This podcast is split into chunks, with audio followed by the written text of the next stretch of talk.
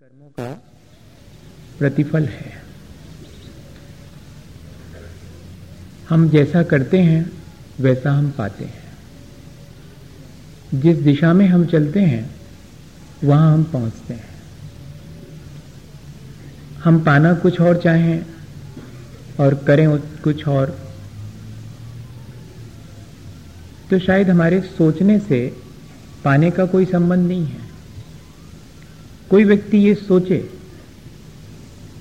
कि वो नदी पर पहुँच जाए और उसके कदम बाज़ार की तरफ़ बढ़ रहे हों तो कोई भी कह देगा कि आप सोच भले ही रहे हैं कि आप नदी पर पहुँचेंगे, लेकिन आपके कदम बाज़ार की तरफ़ जा रहे हैं तो पहुँचेंगे तो आप बाज़ार। हम लोग अपने जीवन को अच्छा बनाना चाहते हैं, ये हमारा सोच है। लेकिन अकेले सोचने से हमारा जीवन अच्छा बन जाए, ऐसा संभव नहीं है। हम अगर अपने जीवन में बीज कड़वा बोएँ और फिर सोचें कि फल मीठे मिलेंगे तो क्या संभव है? यदि हमें अपने जीवन को अच्छा बनाना है तो हमें यह भी देखना पड़ेगा कि जीवन को अच्छा बनाने वाली कौन सी चीज़ें हैं। उनको मैं अपने जीवन में शामिल कर रहा हूँ या नहीं, या कि सिर्फ़ सोच रहा हूँ। हम लोगों के साथ एक मुश्किल और है कि हम दूसरे के प्रति विश्वास नहीं रखते, लेकिन दूसरे से अपेक्षा रखते हैं कि वो हम पर विश्वास करें। हम दूसरे से घृणा रखते हैं, लेकिन हमारी अपेक्षा होती है कि सब हमसे प्यार करें। ये दो चीज़ें हमारे जीवन को अच्छा बनने बाधक बनती हैं। हम सोचते हैं कि अच्छा बने, लेकिन जीवन उस दिशा में ले जाते हैं, जहाँ कि उसके बुरे बनने की संभावनाएँ हैं। और दूसरी चीज़, दूसरे से हम अपेक्षा जैसी रखते हैं, वैसा हम उसके प्रति अपना व्यवहार नहीं बनाते हैं। हमने पिछले दिनों इन सब बातों को बहुत सावधानी से इसलिए समझना शुरू किया है ताकि हम थोड़ा बहुत परिवर्तन ला सकें। आज हम मनुष्य हैं तो क्यों मनुष्य हैं? आज अगर कोई पशु है तो वो क्या पशु होने के लिए मजबूर है, या उसकी वो कमज़ोरी है? आज कोई नरक की तरह अपने जीवन को जी रहा है, अभावग्रस्त, दरिद्र, दीनहीन और दुखी होकर के अपने जीवन को बिल्कुल नरक बना के जी रहा है तो उसकी ज़िम्मेदारी किसकी है? और यदि कोई बहुत सुख सुविधाओं के बीच स्वर्ग की तरह अपने जीवन को जी रहा है तो उसके लिए उसने ऐसा क्या किया होगा? इस पर हमें विचार करना है। ये चारों ही चीज़ें देखने में आती हैं। हम अपना नरक अपने हाथ से निर्मित करते हैं। हम पशु जगत में उनकी पशुता से परिचित हैं। हम मनुष्यों को भी सुख दुख दोनों महसूस करते देखते हैं और हमारे अंदर एक भाव आता है कि कोई ऐसी स्थिति होगी जहाँ की अत्यंत सुख होगा।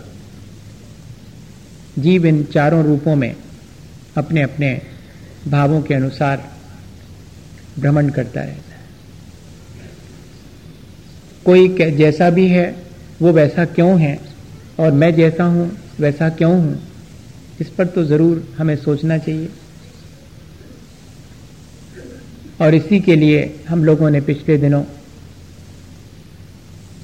दो बातें समझी हैं कि यदि मैं दूसरे का तिरस्कार करता हूँ तो मैं तैयार रहूँ इस बात के लिए कि मेरा भी तिरस्कार होगा। और यदि मैं अपने जीवन में दूसरे के सुखों को देख करके दुखी होता हूँ या दूसरे के दुखों को देखकर हर्षित होता हूँ तो मानिएगा कि मैं अपने जीवन को अपने हाथ से नरक बनाने की तैयारी कर रहा हूँ। सोचने अकेले से नहीं होता, तैयारी से जीवन बनता है। जैसी तैयारी होगी, वैसा जीवन बनेगा। जैसा हम सोचते हैं, सिर्फ़ वैसा ही जीवन नहीं बनता। सोचने के साथ साथ जैसी हमारी तैयारी होती है यदि हमारी तैयारी अपने जीवन को नरक के जैसे बनाने की है तो अंततः हम पाएँगे कि हमारा जीवन जैसे नरक में व्यतीत होता है, वैसा ही व्यतीत हो रहा है। और हम चाहें तो अपने जीवन को स्वर्ग बनाए। ये ठीक है कि स्वर्ग और नरक एक निश्चित जगह पर हैं, लेकिन हमारा जीवन यहीं से जब नरक बनना शुरू होता है तो अंततः हमें नरक तक ले जाता है। जब यहीं से हमारा जीवन ये मनुष्य जो है, एक ऐसी जगह है, जहाँ से कि हम अपने जीवन को तय करते हैं कि हमें कहाँ ले जाना है। कौन सी हमारी तैयारी है? मैं फिर से मनुष्य होने की तैयारी कर रहा हूँ, या कि मनुष्य से नीचे उतर करके मैं पशु होने की तैयारी कर रहा हूँ, या अपने जीवन को यहाँ से नरक बनाना शुरू कर रहा हूँ, या अपने जीवन को बहुत सुखी, समृद्ध और अच्छा बनाने के लिए मैं तैयारी कर रहा हूँ? ये ये चारों चीज़ें हमारे हाथ में है। इसमें कहीं कोई हमारी मजबूरी नहीं है कि हम वैसा ही अपना जीवन बनाएँगे जैसे कि हमारे कर्मों का उदय आएगा।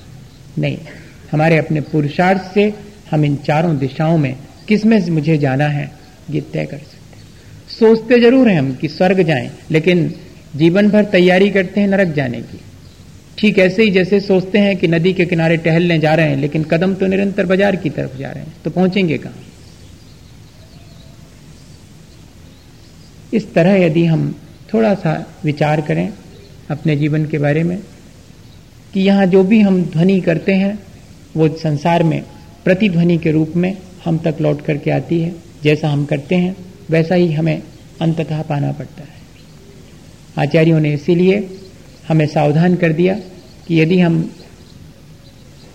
दूसरे के तिरस्कार के परिणाम रखेंगे तो हमारा तिरस्कार होगा। हम दूसरे के जीवन में दुख देख करके खुशी होंगे तो अंततः हमारे जीवन में ही हमें दुख पाना होगा। एक चीज़ और है, हम ये सोचते हैं कि हम जो चीज़ दूसरे के लिए कर रहे हैं, उससे हमारा कोई घाटा नहीं होगा। लेकिन हम ध्यान रखें कि भले ही हम दूसरे के लिए करें गाली हम दूसरे को देते हैं। ऐसा लगता है कि दूसरे को गाली देकर हम तकलीफ़ पहुँचा रहे हैं, लेकिन हमें यह ध्यान रखना चाहिए कि वो गाली हमारे ही मन को पहले नंबर गंदा करती है, उसके बाद बाहर आती है। जबान को गंदा करते हुए आती है। बहुत सीधा सा सबको मालूम ही है लेकिन उन क्षणों में हम भूल जाते हैं। और हमें लगता है कि नहीं, वो तो हम दूसरे के लिए कर रहे हैं तो दूसरे की हानि होगी, मेरी नहीं होगी, पर ऐसा नहीं है। दूसरा हमारा शत्रु और मित्र बाद में होता है। अपने शत्रु और मित्र अपने परिणामों से हम स्वयं होते हैं। एक व्यक्ति रास्ते से चला जा रहा है और अगर उसे कहीं कोई पत्थर लग जाए, ठोकर लग जाए तो इस बात की संभावना ज़्यादा है कि वो उस पत्थर को गाली दे या उस पत्थर को वहाँ डालने वाले को गाली दे या फिर तमाम व्यवस्थाओं को गाली दे। ऐसे बहुत थोड़े मौके हैं कि वो किसी को धन्यवाद दे कि पता नहीं और कौन सी बड़ी चोट लगने वाली थी, इतने ही में काम हो गया। ऐसा ऐसा मन में आने वाले लोग पॉइंट वन परसेंट होंगे।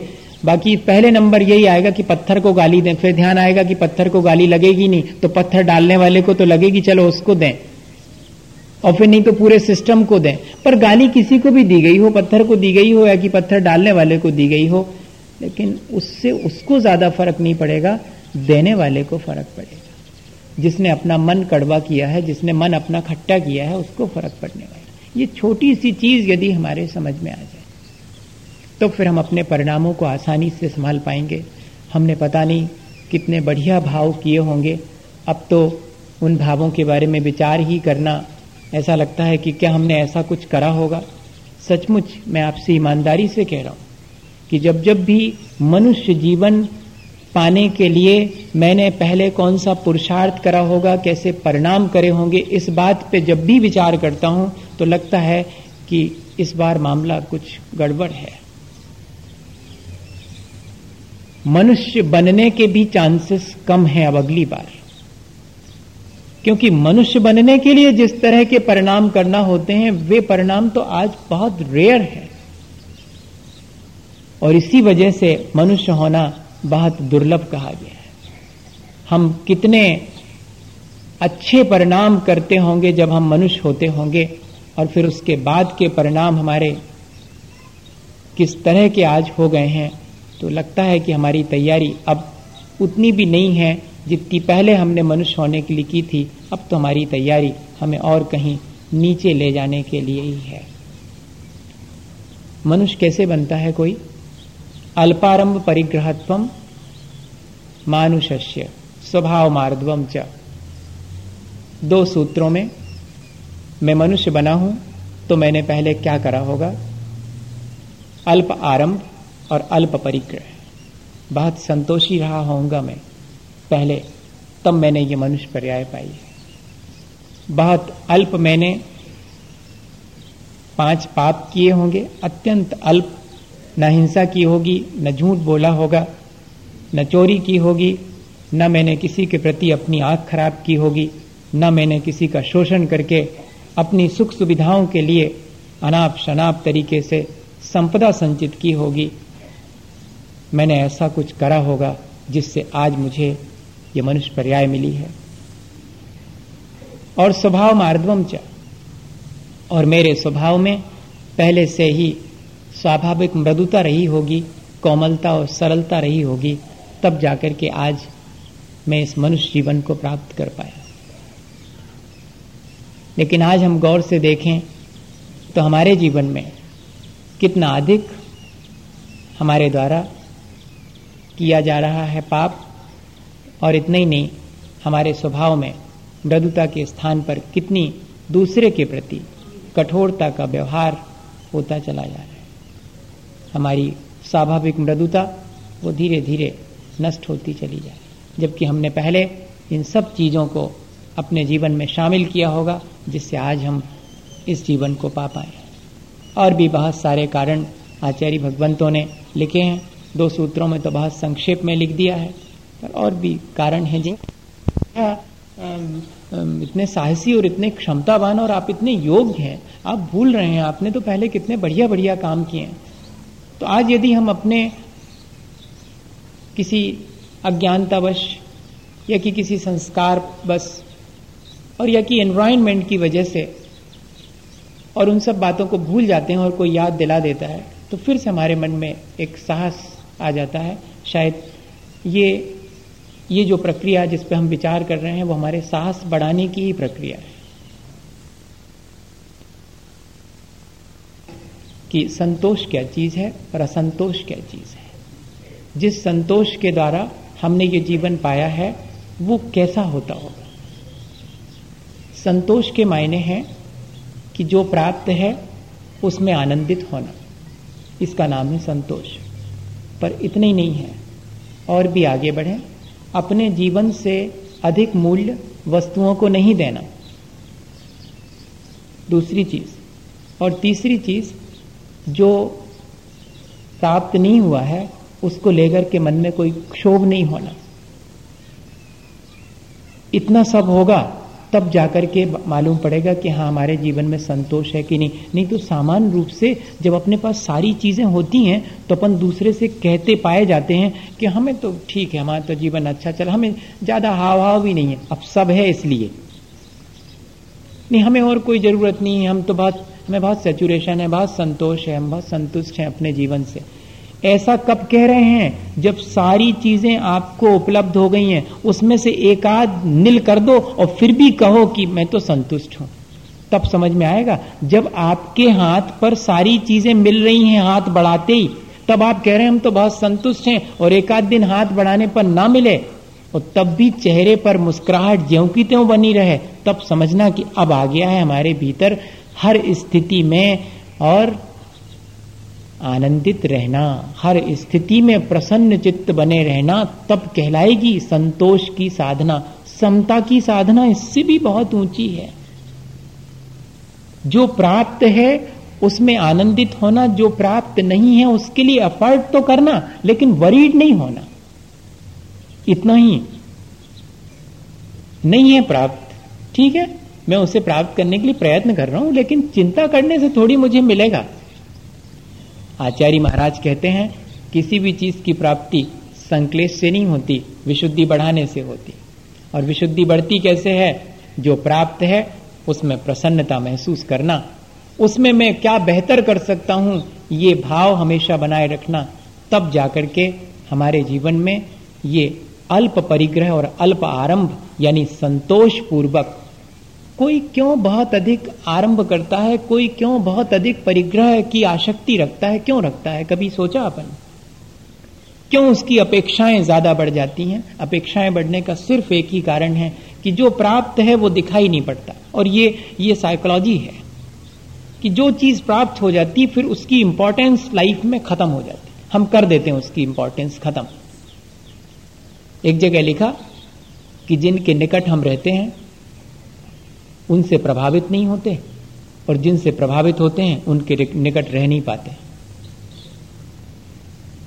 हाँ, ये ये एक हमारी अपनी मानसिकता है कि जो जो चीज़ हमें प्राप्त हो जाती है।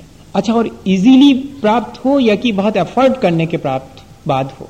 बहुत एफर्ट के बाद प्राप्त होगी, तब भी कुछ दिन के बाद वो हमें उतना सुख नहीं दे पाएगी जितना कि जब वो प्राप्त नहीं थी तब दे रही थी। सोच सोचकर हम बहुत आनंदित होते थे कि वो चीज़ जिस दिन मुझे मिलेगी अरे वाह। और जब मिल गई तब हाँ ठीक है। अब वो दूसरी देखने लगी जो अभी नहीं मिली हुई है। ये ये मन की प्रवृत्ति है। असंतुष्ट मन की प्रवृत्ति है।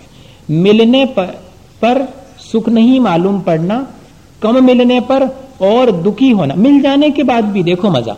मिल गई लेकिन कम मिली। जब तक नहीं मिली थी, तब तक तो ठीक था। अब मिल गई है तो कम मिली है इस बात का दुख। मोर एंड मोर और फिर और और चाहिए। ये ये असंतोष की तासीर है। इसको समझना पड़ेगा। अपने भीतर ये एनालाइज करना पड़ेगा कि मुझे जब कोई चीज़ नहीं मिलती है, तब मैं कितना आकुल विकल होता हूँ या कि कम होता हूँ। नहीं मिली, ठीक है।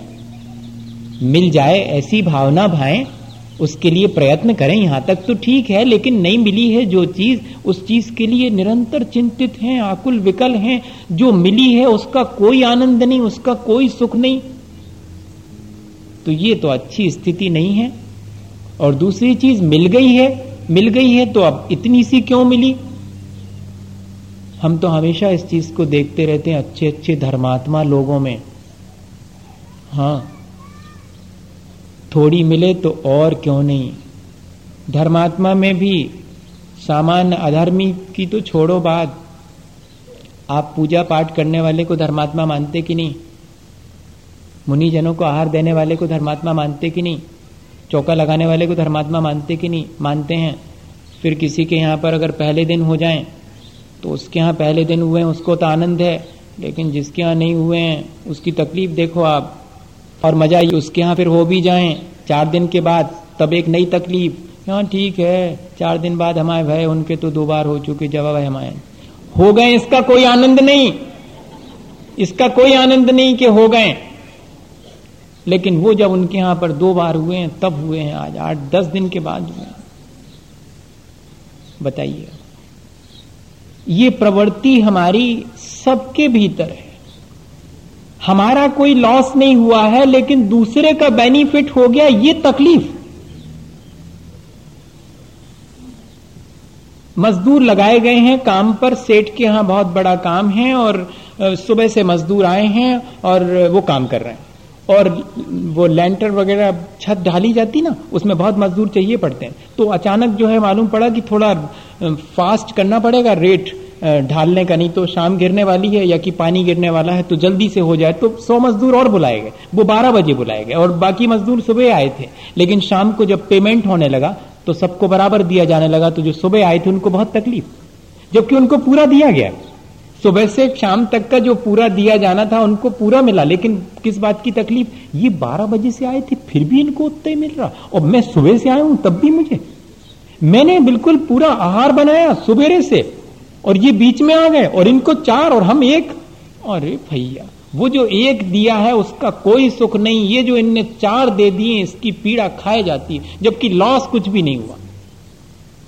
ये ये है असंतोष की तासीर, ये है असंतोष की भाषा। अपने भीतर झाँक करके देखना छोटी छोटी चीज़ों में, उदाहरण से। हाँ। अपन सबके भीतर, मैं कोई कमेंट नहीं कर रहा हूँ, आप आप इतने दिन में तो आप मेरे से समझ गए होंगे। आ, मैं कोई कमेंट नहीं अपन तो विचार कर रहे हैं बैठ करके बड़े मज़े से जबकि अपन बैठे हैं कि देखो कैसी कैसी बातें हमारे भीतर हैं। अगर हम एनालाइज करें अपने भीतर कितनी जल्दी आ जाती है ये चीज़ क्यों नहीं आ पाती ऐसी बात? क्यों नहीं मिलता है इस चीज़ का आनंद कि मुझे जो प्राप्त है उसको देखूँ? और दूसरे को जो प्राप्त है उसको देख करके मैं ईर्षा ना करूँ। ये सारी चीज़ें मेरे फिर से मनुष्य होने की तैयारी की हैं ये ध्यान रखना। और यदि मैं ऐसा नहीं कर रहा हूँ तो इसका मतलब है कि अब मैं अगले बार मनुष्य न बन पाऊँगा। अगर मेरे मन में इस तरह के विचार उठते हैं तो कहीं ना कहीं कोई मेरी कमी ज़रूर है। मुझे इन विचारों से बचने का प्रयत्न करना चाहिए। क्या हुआ? नेपोलियन के टाइम की बात है। नेपोलियन की आर्मी में बहुत लोग थे। और नेपोलियन को जो है पढ़ने का बहुत शौक था। लाइब्रेरी में था उस समय तो अपनी कोई किताब निकालना चाह रहा था ऊपर से तो क्योंकि उसकी हाइट कम थी तो नहीं बन रहा था तो आर्मी में एक व्यक्ति और था तो जो सैनिक था, उसने कहा कि I am only one higher in your army मैं निकाल देता हूँ, मैं आपकी आर्मी में सबसे ऊँचा आदमी हूँ। तो मालूम, नेपोलियन ने कहा कि not higher but longer higher तो मैं हूँ। तुम ऊँचे हो तुम ऊँचे हो ये मत कहो तुम लंबे हो ये कहो ऊँचा तो मैं हूँ। अब बताइए ये ये मानसिकता किस चीज़ की सूच, सूचना देती है? ऐसी ही मानसिकता हम सबकी है। हम किसी को अपने से ऊँचा देखना पसंद नहीं करते। हम किसी को अपने से ज़्यादा गुणवान देखना पसंद नहीं करते। ये ये हमारी मानसिकता हमें कहाँ ले जाएगी? किस बात की तैयारी है? देखें अपन हम किसी की प्रशंसा के दो शब्द ना स्वयं कह सकते हैं, ना सुन सकते हैं। ये कहाँ की तैयारी है? ये हमें देखना पड़ेगा, बहुत गौर से देखना पड़ेगा। और दो तरह की विनय होती है। एक होती आत्मिक विनय और एक होती है वैधानिक विनय, जो कि आज बहुत है। मेरा स्वार्थ सदरा है, इसलिए विनय कर रहा हूँ। पर वो जो एक आत्मिक विनय है वो स्वभाव मार्दवम चा अत्यंत स्वाभाविक मृदुता एडॉप्टेड नहीं। हम कई जगह मृदु बन जाते हैं। जहाँ हमारा काम सटता है, वहाँ हम हाथ पैर जोड़ते हैं, साष्टांग हो जाते हैं। बटरिंग जिसको अपन कहते हैं आज की भाषा में, सब समझते हैं, वो भी एक विनय का तरीका है। लेकिन यहाँ कह रहे हैं कि स्वभाव मार्दवम चा जिसके स्वाभाविक मृदुता है, जिसके आत्मिक कोमलता है, जिसको सहज रूप से ये चीज़ प्राप्त हुई है जिसने कोई बाहर से एक आवरण की तरह उसे ओढ़ा नहीं है, मृदुता को। तब जाकर के हम मनुष्य बने होंगे। असल में ये स्वभाव की मृदुता मनुष्यता के साथ साथ थोड़ा सा आगे बढ़ने में मदद करती है, देवता बनने के लिए भी। उस पर अपन अलग कल विचार करें। ये स्वभाव मारदोम में चा जो शब्द लगा है, उससे आचार्य भगवंत कहते हैं कि स्वभाव की मृदुता मनुष्य बनने में भी कारण है और स्वभाव की मृदुता देवता बनने में भी कारण है। दोनों ही चीज़ें हैं ये। अब और जो कारण है, उन पर थोड़ा सा विचार करें। बहुत भद्र परिणाम। दूसरे का जिसने कभी विरोध ना किया हो, वो भद्र। परिभाषा है आचार्य भगवंतों की। हाँ जो कभी किसी का विरोध नहीं करता। विरोध की भाषा नहीं बोलता। पापी का भी विरोध नहीं करता। पाप का विरोध करता है, पापी का नहीं करता। वो भद्र है। भद्र मिथ्या दृष्टि, जो कि विदेह जाकर के अपना कल्याण कर लेंगे, यहाँ से यहीं से जाएँगे। 123 उसमें भद्र की परिभाषा बनाई कि जो सच्चाई का विरोध नहीं करता है। लेकिन अभी सच्चाई को स्वयं पा नहीं पा रहा है। भद्र है। तो भद्र परिणामी, हमेशा दूसरे का हित चाहने वाला परिणाम ही भद्र परिणाम। है तब जाकर के मनुष्य जीवन मिला होगा, अपन को ऐसे परिणाम अपन ने करे होंगे। बहुत विनीत स्वभाव। कषाय अत्यंत अल्प। चार बातें शांति से सुनने की क्षमता। चालीस कहने की क्षमता नहीं है। हाँ चार सुनने की क्षमता तो है, लेकिन चालीस क्या? दो कहने की भी, भैया, अपन को क्या करना? वर्णी जी के जीवन का उदाहरण है, उनसे चाहे जो जैसी कह देवे, या कि कोई अपनी सुना जावे कि वर्णी जी, उनने हमसे ऐसी कर ली और उनने हमारे प्रति ऐसो व्यवहार करो ये भैया, कर लें दो, अपन ने तो नहीं करो, कोई बात नहीं। ये भैया, उनने करो सो कर लेन दो, अपन को नहीं करना। ये है कषाय की अल्पता। हमें भीतर देखना पड़ेगा कि जब कहीं कोई बात आती है तो हम उससे प्रोलांग करते हैं, बढ़ाते हैं या उसे वहीं के वहीं सबसाइड करके और समाप्त कर देते हैं। जब भी कोई झगड़े की बात आती, जब भी कोई बैर विरोध की बात आती है, उसे उसे हम बढ़ाते चले जाते हैं या कि तुरंत उस पर पानी डाल देते हैं, जैसे आग बढ़ती है और हम पानी डाल देते हैं, आगे नहीं बढ़ने देते। ये भीतर अपने झाँक के देखना पड़ेगा, तब मालूम पड़ेगा कि कषाएँ मंद हैं या अल्प हैं या ज़्यादा है। फिर कह रहे हैं स्वभाव सरल। नवुधो को लेने निमाधो को देने। ठीक है भैया, जैसा है वैसा ठीक है। फिर कह रहे हैं, स्वागत तत्परता। अपन लोगों ने पिछले दिनों मनुष्य आयु के लिए थोड़ी सी तैयारी करी थी, धर्म ध्यान किया था। मैंने पहले कह दिया था कि जो लोग भी शामिल हों, वो संकलेश ना करें। जैसे ही संकलेश होने लगे, किसी भी काम में वहाँ से हट जाना। क्योंकि हम अगर इस कार्य को कर रहे हैं तो सिर्फ़ अपने आत्म कल्याण की दृष्टि से कर रहे हैं। स्टेशन पर किसी को लेने पहुँचे हैं तो बहुत धर्म ध्यान कर रहे हैं, वो धर्म ध्यान। लोग कहने लगे, इसमें भी धर्म ध्यान। देख लो धर्म ध्यान। स्वागत तत्परता। मनुष्य आयु के बंध का कारण है स्वागत तत्परता। पधारें। आपके लिए और कोई सेवा मेरे योग? हो गया। फिर कह रहे हैं, शुभ समाचार कहने में रुचि। अच्छे समाचार। अभी तो अपन लोगों की रुचि है। कहा, तुमने सुनी है सो होगा होते? कैसो खराब बहु ये जब इतने धीरे से कह रहे अच्छा हो गया, इसके बारे में नहीं। शुभ समाचार देने की रुचि नहीं है। अशुभ समाचार तो आप बिल्कुल पंपलेट बिना छपवाए एक से भर तो कह दो आप। पूरे जबल उसमें जयपुर में फैल जाएँगे। लेकिन अगर कोई बहुत अच्छा काम होना है, हमें पता ही नहीं लगा हमें पता ही नहीं लगा अच्छा ये तो अच्छा पंपलेट भी छपा था, हमें पता ही नहीं लगा। और मालूम पड़ता है कि रुचि किसमें है। अशुभ समाचार देने में रुचि है या कि शुभ समाचार देने में रुचि है? अकलंक स्वामी तत्वार्थ राज वार्तिक में लिख रहे हैं, बहुत व्यवहारिक सी बात कि जो हमेशा शुभ समाचारों को देने में तत्पर है। अशुभ समाचार किसी को नहीं सुनाता वो। बताइएगा। वो मनुष्य हुआ होगा, अपन ने पहले ऐसा करा होगा। लोक यात्रा अनुग्रह जो तीर्थ यात्राओं को स्वयं ले जाते हैं और तीर्थ यात्रियों की सेवा करते हैं। जैसे कि कोई अपने यहाँ से तीर्थ यात्रा निकले और अपने को पता लग जावे तो उन तीर्थ यात्रियों के लिए सेवा कर रहे हैं तो कह रहे हैं, ये मनुष्य बनने की तैयारी है। लोक यात्रा अनुग्रह। उसकी याद उसकी धर्म की यात्रा में और हमेशा सहयोगी बनना। फिर कह रहे हैं ईर्षा रहित परिणाम वो तो अपन विचार कर चुके हैं। अतिथि सत्कार में रुचि। अतिथि दो प्रकार के हैं। एक लौकिक अतिथि हैं जो अपने घरों में आते हैं और एक पारलौकिक अतिथि हैं जो कि संयम पूर्वक और अपने जीवन को व्यतीत करते हुए और मोक्ष मार्ग की यात्रा में, यहाँ से वहाँ चले जाते बिना बताए जिनके आने जाने की तिथि निश्चित नहीं होती।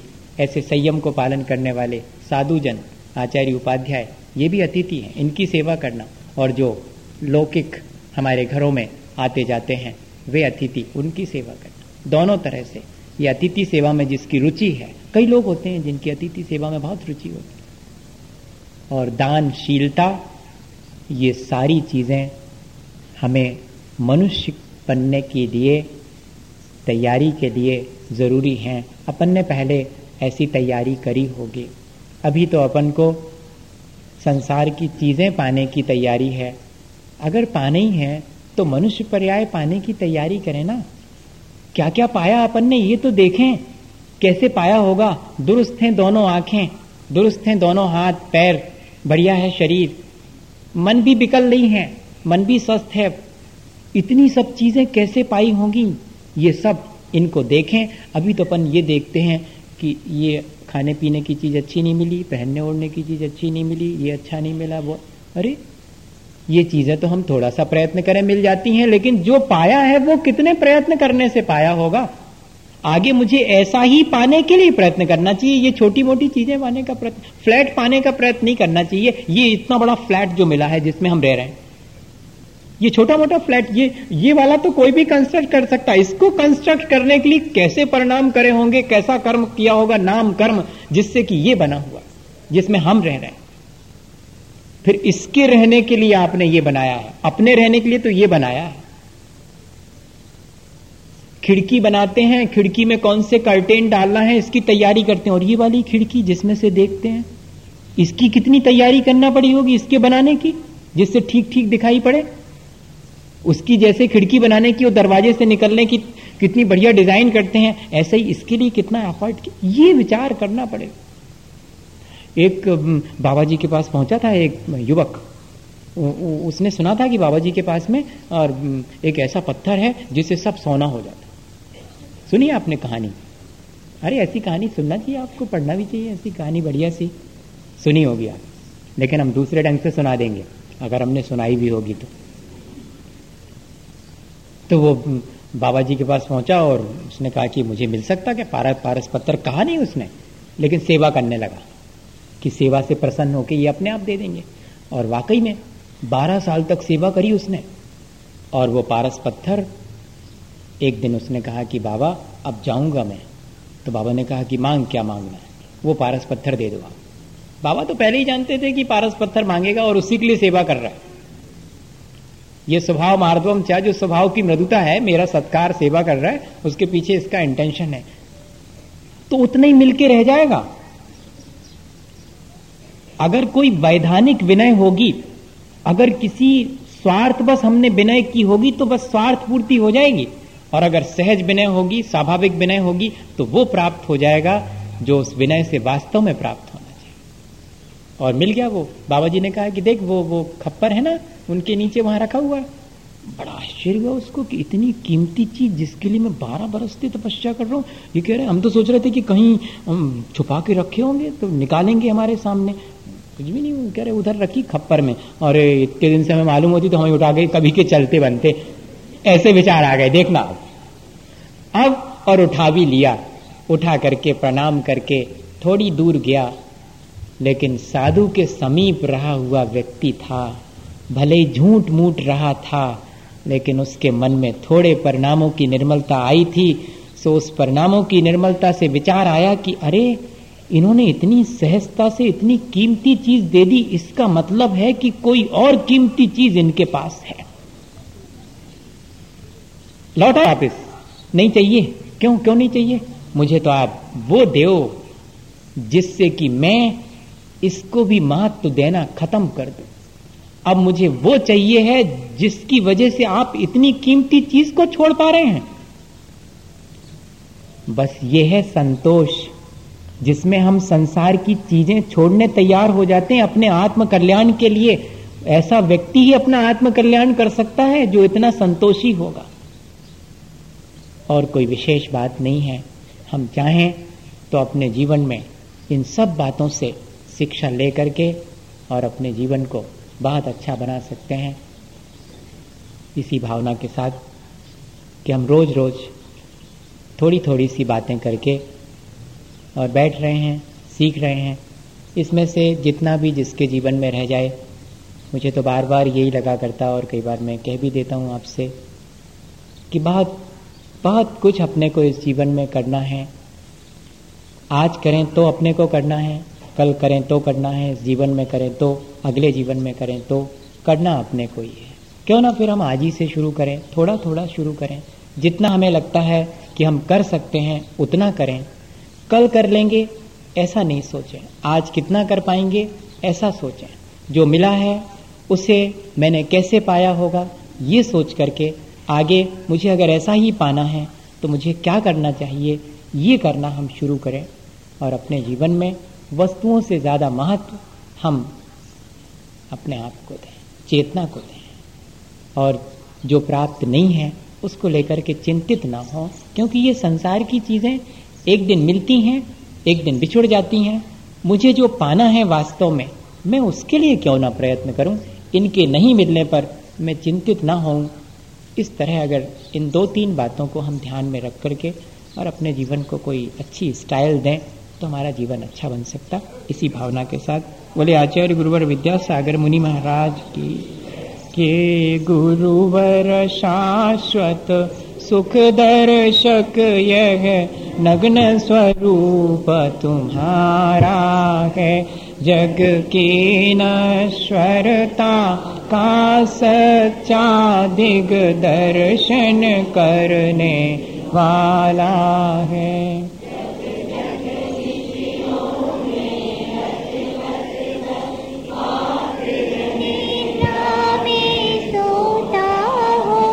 अथवा वह शिव के निष्कंटक पथ में विषकंटक बोता हो, हो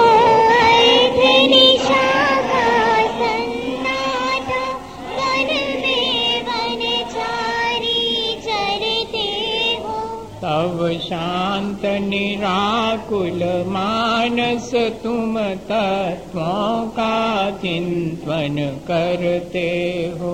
करते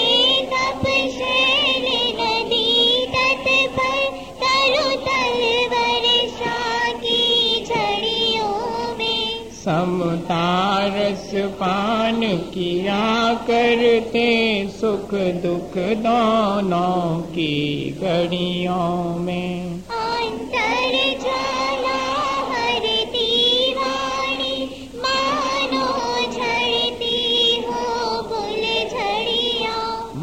वाणी मानो तड़ तड़ टूट पड़े खिल जावे अंतर की कलियाँ। तुम सादानी क्या कोई हो?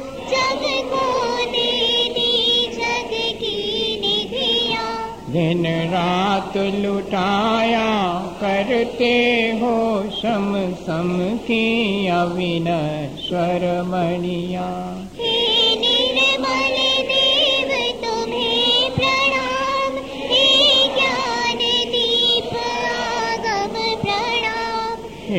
शांति त्याग के मूर्तिमान शिव पथ पंची गुरुवर प्रणाम।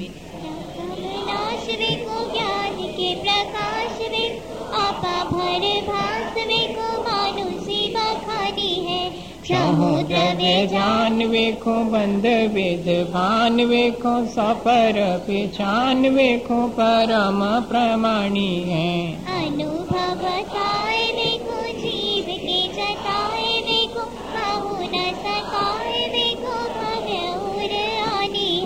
है जहाँ तहाँ तार वेखो पार के उतार वेखो सुख विस्तार वेखो यही जिन वाणी है। जावाणी के ज्ञान ते सूझे लो कालो सौवाणी मस्तक नमो सदा दे उदक चंदन तांदुल पुष्प गई चरु सुदीप सुधूप फलार्ग गई मंगल गान